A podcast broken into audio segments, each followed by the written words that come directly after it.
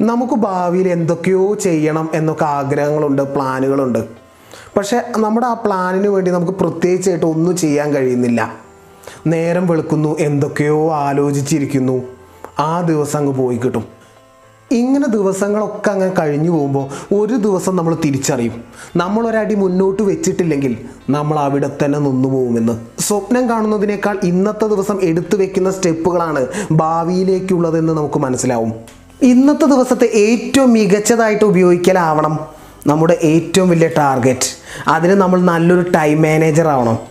എന്നും എഴുന്നേൽക്കാൻ അഞ്ച് മണിക്ക് അലാം വെച്ചിട്ടുണ്ടെങ്കിൽ അലാം ഓഫ് ചെയ്ത് ഒരഞ്ച് മിനിറ്റ് കൂടി കിടക്കാം എന്ന് നമ്മൾ കിടക്കുന്നുണ്ടെങ്കിൽ ടൈം മാനേജ്മെന്റിന്റെ കാര്യത്തിൽ നമ്മൾ മോശമാണ്. കൃത്യം എട്ട് മണിക്ക് പഠനം തുടങ്ങാം എന്നൊക്കെ ചിന്തിച്ച് എട്ട് മണിയാകുമ്പോൾ പോലും ഇൻസ്റ്റയിൽ നമ്മൾ വിരഹിക്കുമ്പോൾ ആ അഞ്ച് മിനിറ്റ് കൂടി കഴിഞ്ഞിട്ട് പഠിക്കാം എന്ന് നമ്മൾ ചിന്തിക്കുന്നുണ്ടെങ്കിൽ മുകളിൽ പറഞ്ഞത് തന്നെയാണ് ഇവിടെയും വർക്ക് ചെയ്യുന്നത്. ടൈം മാനേജ്മെന്റ് മികച്ചതാക്കാൻ നമ്മൾ ചെയ്യേണ്ട ഒരു ട്രിക്ക് സമയത്തെ നമ്പറുകളാക്കി മാറ്റുക എന്നതാണ്. വണ്ടി റിപ്പയർ ചെയ്യാൻ ഒരു മണിക്കൂറാകുമെന്ന് കേൾക്കുമ്പോൾ നമ്മൾ ചിന്തിക്കേണ്ടത് അറുപത് മിനിറ്റ് എടുക്കുമെന്നും മൂവായിരത്തി അറുന്നൂറ് സെക്കൻഡ് എടുക്കുമെന്നും അങ്ങനെയൊക്കെയാണ്.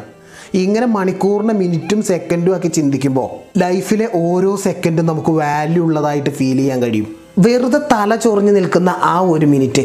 ഇങ്ങനത്തെ അറുപത് ഒരു മിനിറ്റുകൾ ചേർന്നതാണ് ഒരു മണിക്കൂർ എന്ന് നമുക്ക് ഫീൽ ചെയ്യും.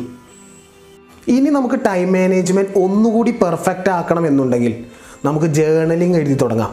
എന്താണ് ജേണലിംഗ് എങ്ങനെ ജേണലിംഗ് എഴുതാം? എന്ന കാര്യങ്ങളൊക്കെയുള്ള വീഡിയോയുടെ ലിങ്ക് ഞാൻ താഴെ കൊടുക്കാം. പ്ലീസ് ചെക്ക് ഇറ്റ് ഔട്ട് രാവിലെ ആറു മണിക്ക് എഴുന്നേറ്റു. ആറ് നാൽപ്പത്തഞ്ച് വരെ ഇൻസ്റ്റ നോക്കിയിരുന്നു. ഇങ്ങനെ കിടക്കുന്നത് വരെയുള്ള കാര്യങ്ങൾ എഴുതി വെക്കുക. വെറും മൂന്ന് ദിവസം എഴുതുമ്പോൾ തന്നെ നമുക്ക് മനസ്സിലാവും. എത്ര സമയം നമ്മൾ യൂസ് ചെയ്തു എന്നും എത്ര സമയം നമ്മൾ വേസ്റ്റ് ചെയ്തു എന്നും. എവിടെയാണ് നമ്മൾ ടൈം വേസ്റ്റ് ചെയ്യുന്നതെന്ന് കണ്ടെത്തി തിരുത്തിയാൽ മതി പിന്നെ. ടൈം മാനേജ്മെന്റിന്റെ അടുത്ത ടിപ്പ് നോ പറയേണ്ട ഇടത്ത് നോ പറയുക എന്നത്. നിങ്ങൾക്ക് ഒരുപാട് കാര്യങ്ങൾ പഠിക്കാനുണ്ട്. ആ സമയം നിങ്ങളുടെ ഒരു സുഹൃത്ത് വന്നിട്ട് പറഞ്ഞു നമുക്കൊന്ന് ചുറ്റാൻ പോയാലോ എന്ന്. അവിടെ നോ പറയണമോ അവിടെ നോ പറയുക. എല്ലായിടത്തും നോ പറയണമെന്നല്ല. അങ്ങനത്തെ ഒരു സാഹചര്യം വരുമ്പോൾ നമ്മൾ നന്നായി ചിന്തിച്ച് അനലൈസ് ചെയ്ത ശേഷം നോ പറയണമെങ്കിൽ മാത്രം നോ പറയുക. നമ്മുടെ ടാർഗറ്റ് ഈ ഒരു ദിവസം പ്രോപ്പറായി പ്രൊഡക്റ്റീവായി യൂസ് ചെയ്യുക എന്നതാണ്.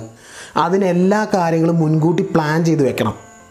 ഈ ഒരു പ്ലാനിങ് നമ്മുടെ ടൈമിനെ കുറേ അധികം സേവ് ചെയ്യും. നമുക്കൊരു ചിത്രം വരയ്ക്കണമെങ്കിൽ ചിത്രം വരയ്ക്കാൻ ആവശ്യമായ എല്ലാ കാര്യങ്ങളും നമ്മൾ മുൻകൂട്ടി പ്ലാൻ ചെയ്ത് നമ്മുടെ അരികെ തന്നെ എടുത്തു വെക്കുക. ഓരോ തവണയും എഴുന്നേൽക്കുമ്പോൾ ചെറിയൊരു സമയം വേസ്റ്റ് ആവും. അത് ശരി തന്നെയാണ്. സെക്കൻഡുകളുടെ നഷ്ടത്തിൽ മെഡൽ നഷ്ടപ്പെട്ട താരത്തിനറിയാം. ആ ഒരു ചെറിയ സമയം ആ ഒരു സെക്കൻഡിന്റെ വില. ഇതൊരു ഉദാഹരണം മാത്രമാണ്. പക്ഷെ നമ്മൾ ചെയ്യുന്ന ഏതൊരു കാര്യത്തിന് മുന്നും നമ്മളൊരു പ്ലാൻ ചെയ്ത് അതിനനുസരിച്ച് പ്രവർത്തിക്കുമ്പോൾ കുറേ അധികം സമയം നമുക്ക് സേവ് ആയി കിട്ടും. ടൈം എന്ന് പറയുമ്പോൾ നമുക്കതിന്റെ ഒപ്പം കേട്ട് കേട്ട് തഴമ്പിച്ചൊരു പദമാണ് പങ്ക്ച്വാലിറ്റി എവിടെ പോകുമ്പോഴും അഞ്ച് മിനിറ്റ് മുന്നേ പോകണം എന്ന് നമ്മളോട് പലരും ഉപദേശിച്ചതാണ്. നമ്മൾ ചിന്തിക്കും പിന്നെ അഞ്ച് മിനിറ്റ് മുന്നേ പോയിട്ട് എന്താ? കുറച്ച് വൈകിയാൽ എന്താ കുഴപ്പമെന്നൊക്കെ നമ്മളവിടെ കുറച്ച് നേരത്തെ എത്തുകയാണെങ്കിൽ നമുക്ക് ആ സിറ്റുവേഷനെ കൺട്രോൾ ചെയ്യാൻ കഴിയും. നമ്മളൊരു മീറ്റിങ്ങിനാണ് പോകുന്നതെങ്കിൽ അഞ്ച് മിനിറ്റ് മുന്നേ എത്തിയാൽ അവിടുത്തെ സിറ്റുവേഷൻ സാഹചര്യമൊക്കെ അനുസരിച്ച് നമുക്ക് പ്രിപ്പയർ ചെയ്യാൻ കഴിയും. നമ്മുടെ ഭാഗത്ത് എന്തെങ്കിലും തെറ്റുകളുണ്ടെങ്കിൽ അത് തിരുത്താനുള്ള സമയം കൂടി നമുക്ക് അഞ്ച് മിനിറ്റിനെ കാണാം. പകരം നമ്മൾ വൈകിയാണ് ചെല്ലുന്നതെങ്കിൽ അങ്ങോട്ട് പെട്ടെന്ന് ഇടിച്ച് കയറി ചെല്ലുമ്പോൾ അവിടെ മറ്റുള്ളവരുടെ മുന്നിൽ ഉത്തരവാദിത്ത ബോധമില്ലാത്തവനായി ഞാൻ തോന്നുമ്പോൾ എന്റെ കോൺഫിഡൻസ് കുറഞ്ഞ് പെർഫോമൻസിന് അത് ബാധിക്കും. ഓഡിയോ ബുക്ക് കേട്ടുകൊണ്ട് വർക്കൗട്ട് ചെയ്യുന്ന വ്യായാമം ചെയ്യുന്ന ഒരാൾ അയാൾ മൾട്ടി ടാസ്കിങ്ങിന്റെ ഒരു ഉത്തമ ഉദാഹരണമാണ്. വിജയിച്ച പലരും ഇങ്ങനെ മൾട്ടി ടാസ്കിങ്ങിനെ ടൈം മാനേജ്മെന്റിന്റെ ഒരു കീ ആയിട്ട് ഉപയോഗിച്ചവരാണ്. അവിടേക്കൊന്നും പോണ്ട. എന്തിനു നമ്മുടെ അമ്മമാർ ഒരു ബർണറിൽ പാൽ തിളപ്പിക്കാൻ വെച്ചിട്ട് ഗ്യാസിന്റെ അടുത്ത ബർണറിൽ പ്രഷർ കുക്കർ വെച്ചിട്ട് ചെവിയിൽ ന്യൂസ് കേട്ടിട്ട് നമുക്ക് സോക്സ് ഇടാൻ ഹെൽപ്പ് ചെയ്യുന്ന ആ രംഗം. അതാണ് മൾട്ടി ടാസ്കിങ് മൾട്ടി ടാസ്കിങ് എക്സ്പീരിയൻസിലൂടെയാണ് നമുക്ക് കിട്ടുന്നത്. ആദ്യം ചെയ്യുമ്പോൾ സ്ലോ ആയിട്ട് തോന്നും. പതുക്കെ പതുക്കെ ഇമ്പ്രൂവ് ആവും. കുറഞ്ഞ സമയത്തിനുള്ളിൽ ബെസ്റ്റായിട്ട് ടേസ്റ്റി ആയിട്ട് കുക്ക് ചെയ്യുന്ന അമ്മ അത് തന്നെ സിസ്റ്റർ ചെയ്യുമ്പോൾ കൂടുതൽ സമയമെടുക്കും. പക്ഷെ അവസാനം കുക്ക് ചെയ്ത ഫുഡ് ഒരു ട്രാജഡി ആവുകയും ചെയ്യും.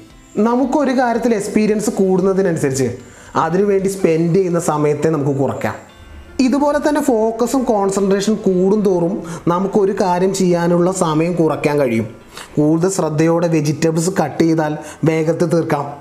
ചന്ദ്രഗുപ്ത മഹാരാജാവ്.